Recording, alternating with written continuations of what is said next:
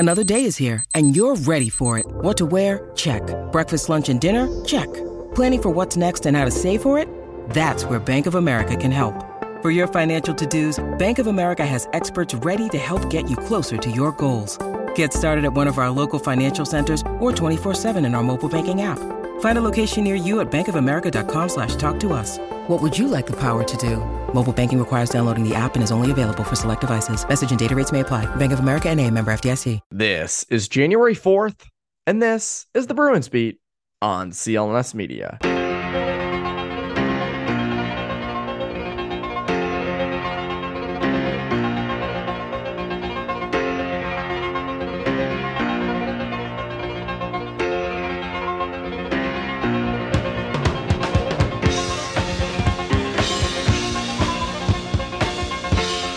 And welcome into the Bruins Beat on CLNS Media. My name is Evan Marinovsky. Hope you guys are having a great day, a great week, a very happy new year. And what better way to ring it in than with the Winter Classic? Heck of a day, heck of a game, or heck of a third period more. But incredible event. Connor and I got into that a lot in this episode. The fun of it, Fenway Park. I mean, you look at Fenway Park for a Red Sox game is incredible. Put the Bruins in it. It is on a different level. So Connor and I get into that. We also get into Jake DeBrusk making quite the impact. Now we get into bigger picture stuff with him too, not just, hey, he had a great game, but we also get into what this means going forward, because him breaking out the way he has really makes a huge difference down the line with what this team's goals are going forward when it comes to the trade deadline. We also get into how the team's identity was really shown on full display on Monday at the Winter Classic. So this is a fun episode. We get into some uniform talk and sweater talk and the Centennial logo for the Bruins. We get into some fun stuff there. But before we get into this episode, BetOnline remains your number one source for all your sports betting info this season. Everything from NFL and bowl season to the NBA and NHL. You'll always find the latest odds, team matchup info, player news, and game trends at BetOnline. BetOnline features live betting, free contests, and live scores for almost any sport or game imaginable. The fastest and easiest way to bet all your favorite leagues and events. Head to betonline.ag to join and receive your 50% welcome bonus with your first deposit. Make sure to use promo code CLNS50 to receive your rewards. BetOnline, where the game stats. So without further ado, here is my conversation with Connor Ryan.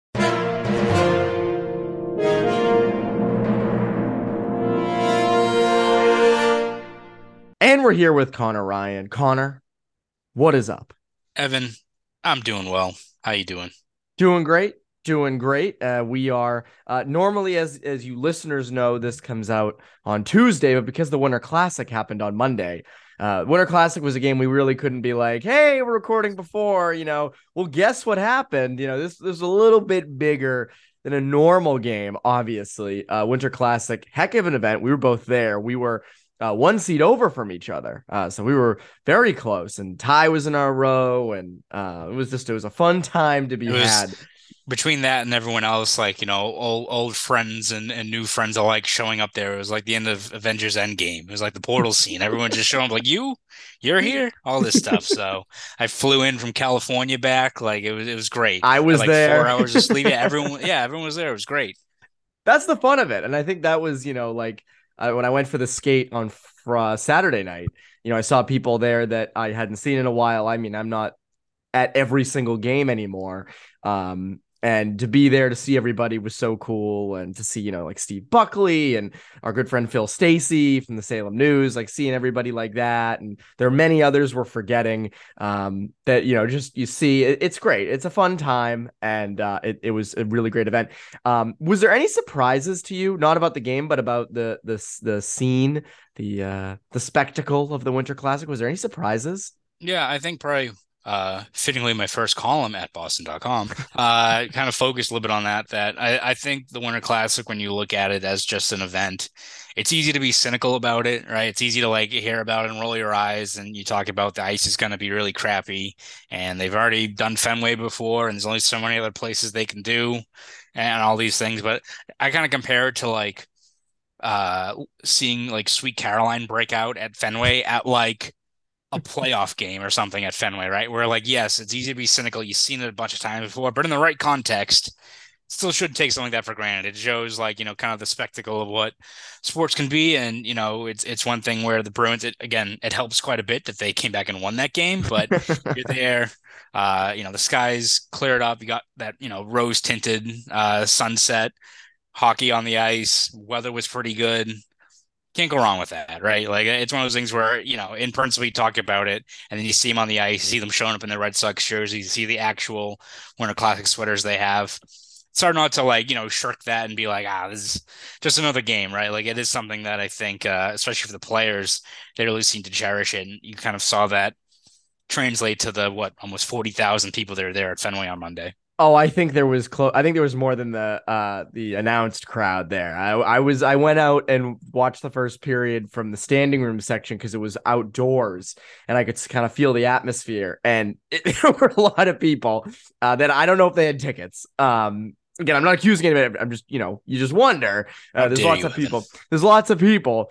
You're 100% right. And I look at, I think, you know, being there, it was a stunning thing to see. I was not there, and you weren't there in 2010 either, correct? No, I was not. No, I was not there in 2010. I know everyone said it looked amazing, looked equally, I think, amazing on Monday.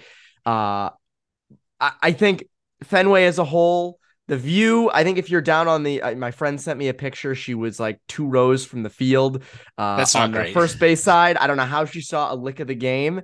But I will say, like, I don't care about the views, the sight lines. Maybe, you know, we're taking for granted the press box view, which was terrific. But Fenway is a great place for the Winter Classic. Like, I think that is a historic ballpark. I know it's been there before, but like Wrigley should maybe have another down the road. Not now. The Blackhawks team is awful, but like down the road, when that 8-year, 10-year rebuild is done, maybe you go back to that. What did surprise me though, and you called this a while ago. I was a little lukewarm on those Bruins Winter Classic sweaters when they first came out. I said, those are okay. I think they could have done a little bit better. Maybe winter, you know, green monster theme or something. I don't know. Think outside the box. You've had a million outdoor games. And you said, Evan, wait till you see it on the Fenway ice. And I think you're going to, your thoughts will change. And you were right, Connor, because they walked out in those and with the green monster in the backdrop and Bobby Orr shooting the ceremonial puck pitch and the whole thing, the whole shebang. It looked amazing. The sweaters look great. They'll look great on garden ice. And that is where I will gladly eat crow because there's nothing worse than seeing bad uniforms in events like this, like Chicago a few years ago in the Notre Dame Winter Classic. Oh yeah.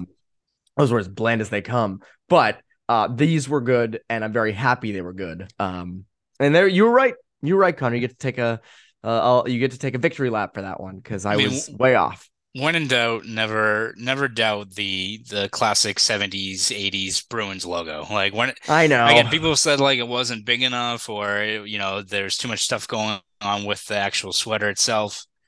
Can't go wrong. It always hits. It's like watching Home Alone on Christmas Eve. You've seen it a million times before. Always hits. The other thing is the Centennial logo was announced, which is very cool.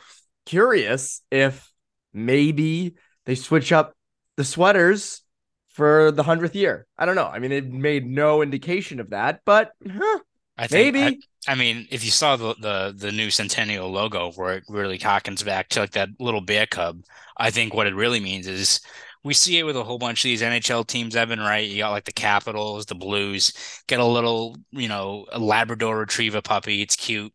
Next year is going to be the year. They're going to bring a little grizzly on the ice. He's going to be the little mascot. It's gonna be a pet grizzly. It's gonna be like Bevo that goes to like the Texas Longhorns, that gigantic cow that's just there. Like they're gonna have blades, like the actual blades, just hanging there, like in the front row. They're gonna have a little section for him, a couple of armrests. He'll sit back, little bear cub. They're gonna give him his own section because he's gonna be so crazy that maybe attacks a fan. They call Barry Feinstein. I think he'll be well behaved. I think he's amongst his people with Bruins fans, so I don't think anything. That point, yeah, it's his team. Absolutely. I mean, what can go wrong? You put a grizzly bear in the middle of a crowded section against the glass. It's fine. There's a thing, and this is a TikTok thing. Maybe you've seen it. I think it's down in Tennessee. We're going off on a tangent here, but it's down in Tennessee, and there is a family of bears that just kind of hangs out in the town. It'll walk with its cubs across the street, and you'll see it in the woods all the time. And they don't really bother people because they're used to people. So maybe they will hearken down. They will go and grab those bears, bring them up here, give them a couple rows at each game, maybe a suite.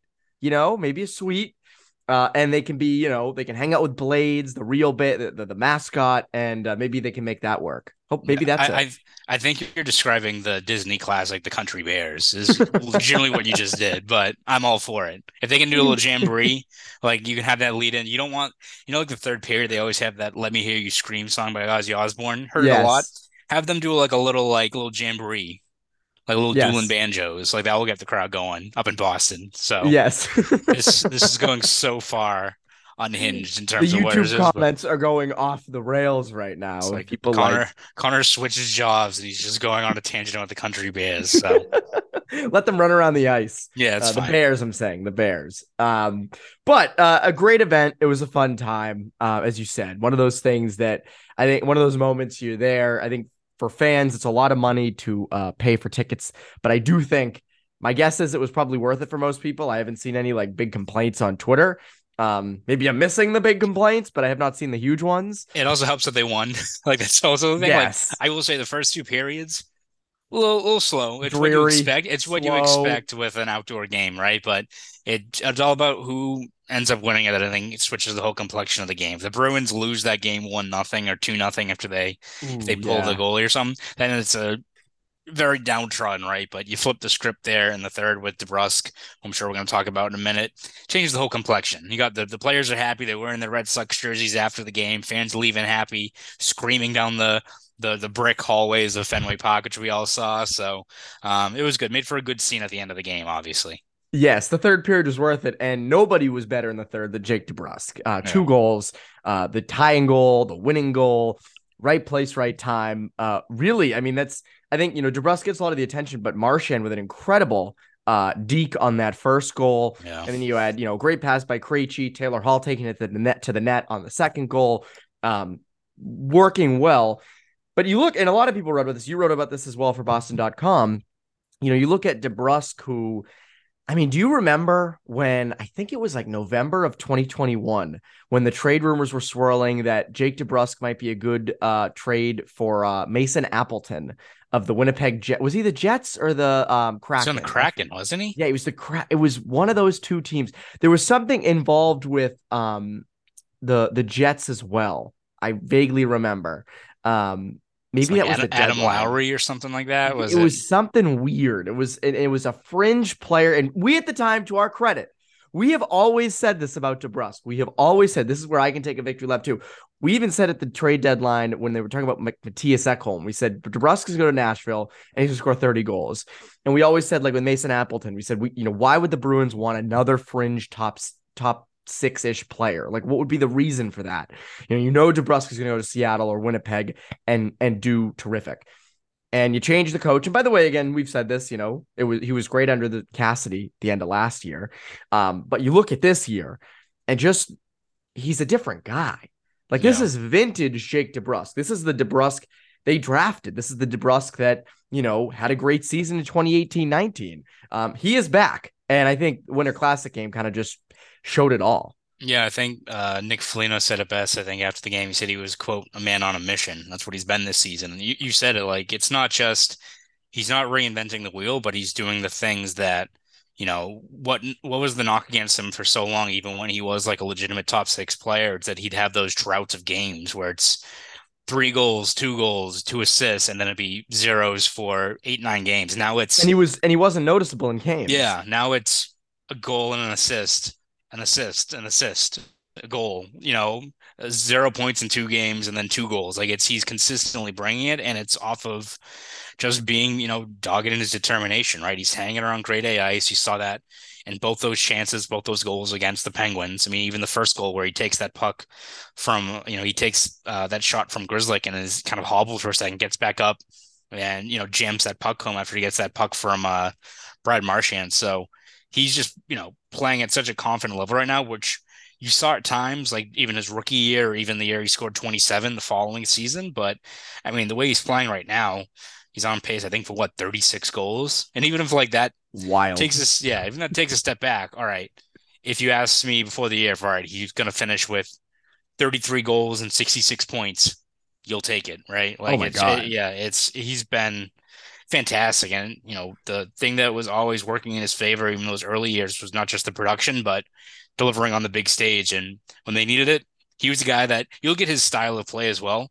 That's a guy you need to deliver in the Winter Classic, right? Like, you're not going to have moving the puck very well. The ice isn't going to be cooperating with you. You need someone that's going to jam it home down low. Jake DeBrusk. Oh my God. And here's the other thing about DeBrusk, and this is something I think we'll get to, and we've touched on it a little bit in past episodes, but, you know, the trade deadline is coming. And we've said multiple times, you know, the Bruins aren't really in a position for multiple reasons to make a huge move. And I think some people are saying, well, you know, what about like Patrick Kane, and you could bolster the top six. And I would, my assumption is you would probably move Kane in for DeBrusk on that top line, or I guess maybe you could move Zach off the second line and you'd have like Hall, Coyle, and Kane, which is ridiculous. I don't want to get into that because that's, you know, going to get people all riled up. Like one fan we heard in the concourse, I guess I won't repeat it. You can look at Ty Anderson's tweet. Yes, a little PG-13 to say on here. We're such a clean program. Mm-hmm. We watch Country Bears. Yeah, we watch Disney movies. But I do think, you know, there's no reason to move him out of there. Like, he went from being, hey, you know, he's, you know, coming into the year, it was, hey, he's a, you know, he's probably a top six guy. He'll make it with Marchand and Bergeron. They'll make him work. To now, he's a legit top six winger. Like, I believe he is a reliable pillar of that top six. Yeah, absolutely. It's one thing where it's tough to knock the production right now, but also just the confidence, right? I think the last thing you want to do, and again, there's been multiple guys on this team that have been pretty selfless in terms of their reps and, you know, making the most of the opportunity. Look at Taylor Hall, who, if you asked us before the year if he was going to be bumped down to the third line, be like, the hell happened there? Like, what is he doing with his own game? But it's all about the fit and the production. And, you know, he's a guy that, you know, embraced that opportunity and delivered in that spot. That being said, like, if DeBrusk is, after all that's gone on the last couple of years, he's in the top six, he's producing, he's confident, he's playing confidently.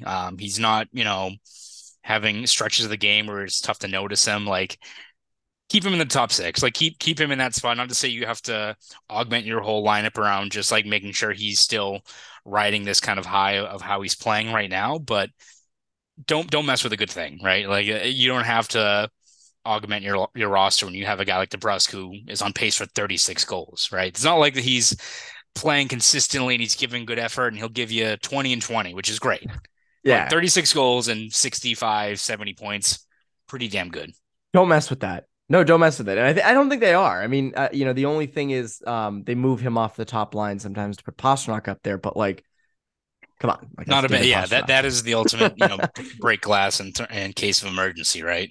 Yes, so I think even DeBrusk is like, I get it.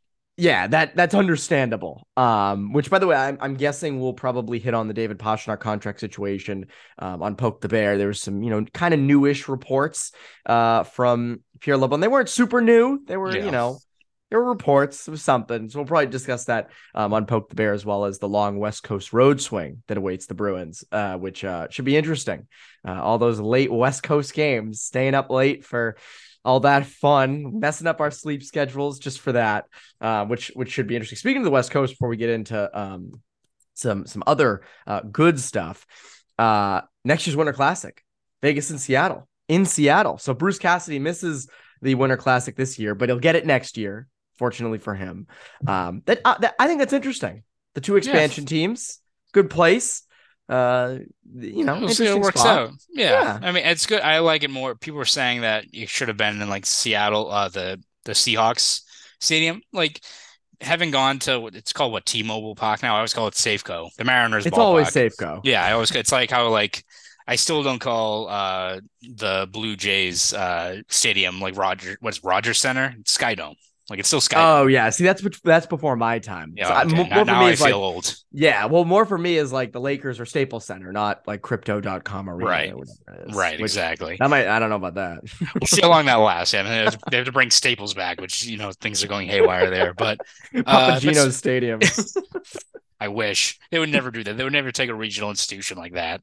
But for a ballpark like that, it should be pretty neat. Again, they're clearly committed to growing that market on Seattle. It's good that, granted, the Kraken have kind of fallen back to earth a little bit, but at least they're building off of what was a very disappointing year last year. Like, they've got younger players that are playing well.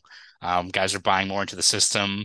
The goaltending isn't like historically bad. It's still not great, but I guess it's a step up when you're not like giving up 5 goals a game. So good to see them hopefully be on the upswing. If that team can make another big step forward next year and they continue to grow in a market like that should probably have like a basketball team at some point as well, that'd be very cool to see. Yes. Matty Beniers, New England guy. That's yes.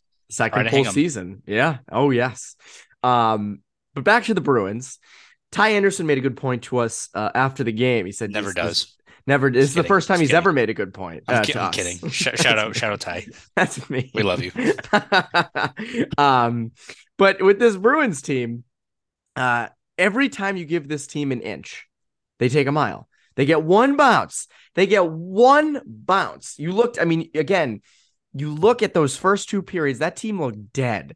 There was no energy there. And again, Nick Foligno kind of took over the locker room in between the second and third periods. Montgomery said after the game, sometimes I have to remember I have to shut. Well, he said I have to remember to shut up in the third, I believe, or it was something with that. And Krejci and Berger turned around and like, we got this, we're fine. But Foligno took over the locker room in the second intermission. And again, they get that bounce, they score that DeBrusk goal, and it was after 5 minutes. The rest of the game was all them.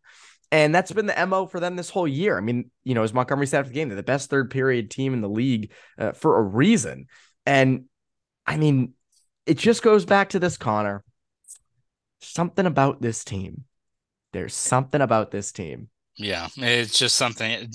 Even like looking back, what it reminds me of, going back to my collegiate days, was like that BU team with Eichel and them. Like that team was, I think, only outscored teams like by like they were like +2 in goals in the first and second period, and then in the third, I think they were like +39 or something like that. It was like one of those teams where they're so good where you can hang back. You feel like that was the 14-15 year, the single year. Yeah, the year where they never played the championship, which is really weird. But that was one where it's like, all right, the first 2 periods, the other team's probably like, all right, we're catching them on a bad day, like we are playing well, and then like Eichel, Grzelcyk, and those guys just took over, right? And it's like it's almost like you're not surprised at this point. If this team's down by like 2 goals in the third period, it almost feels like a situation where you're almost expecting them to win now. When like they came back and beat the Penguins down in Pittsburgh for that game, that was like a fantastic comeback, and you're like, all right, this team really has something. Now it's almost expected, which is a very high level of expectations to place on a team, even a team like this that's playing so well, but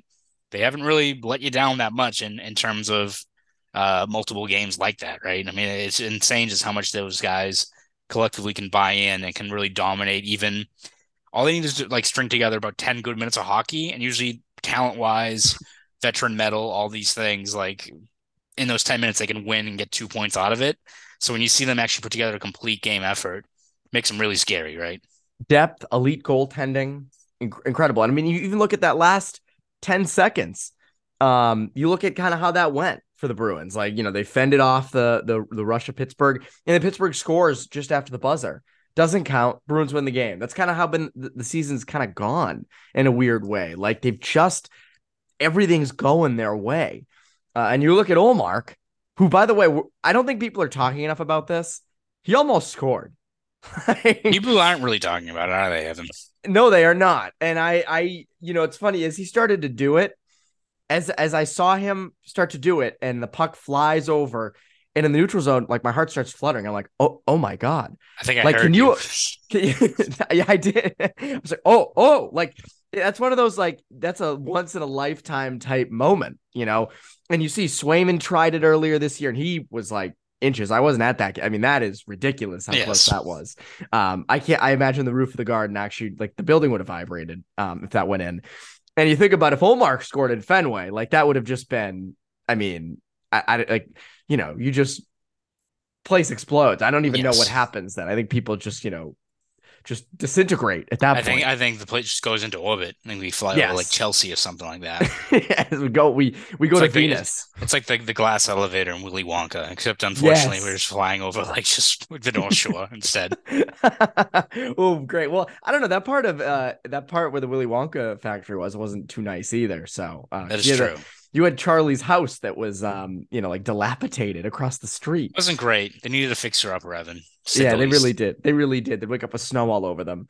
But yes, the goalie goal, people aren't talking about it enough. I thought that was quite impressive. Would have made for heck of a day. Heck of a event. The Winter Classic, was just, we recorded the Winter Classic preview episode kind of before we normally do, because I think you were going to California, so obviously I didn't want to bother you while you were out there or have it be while you're on the plane.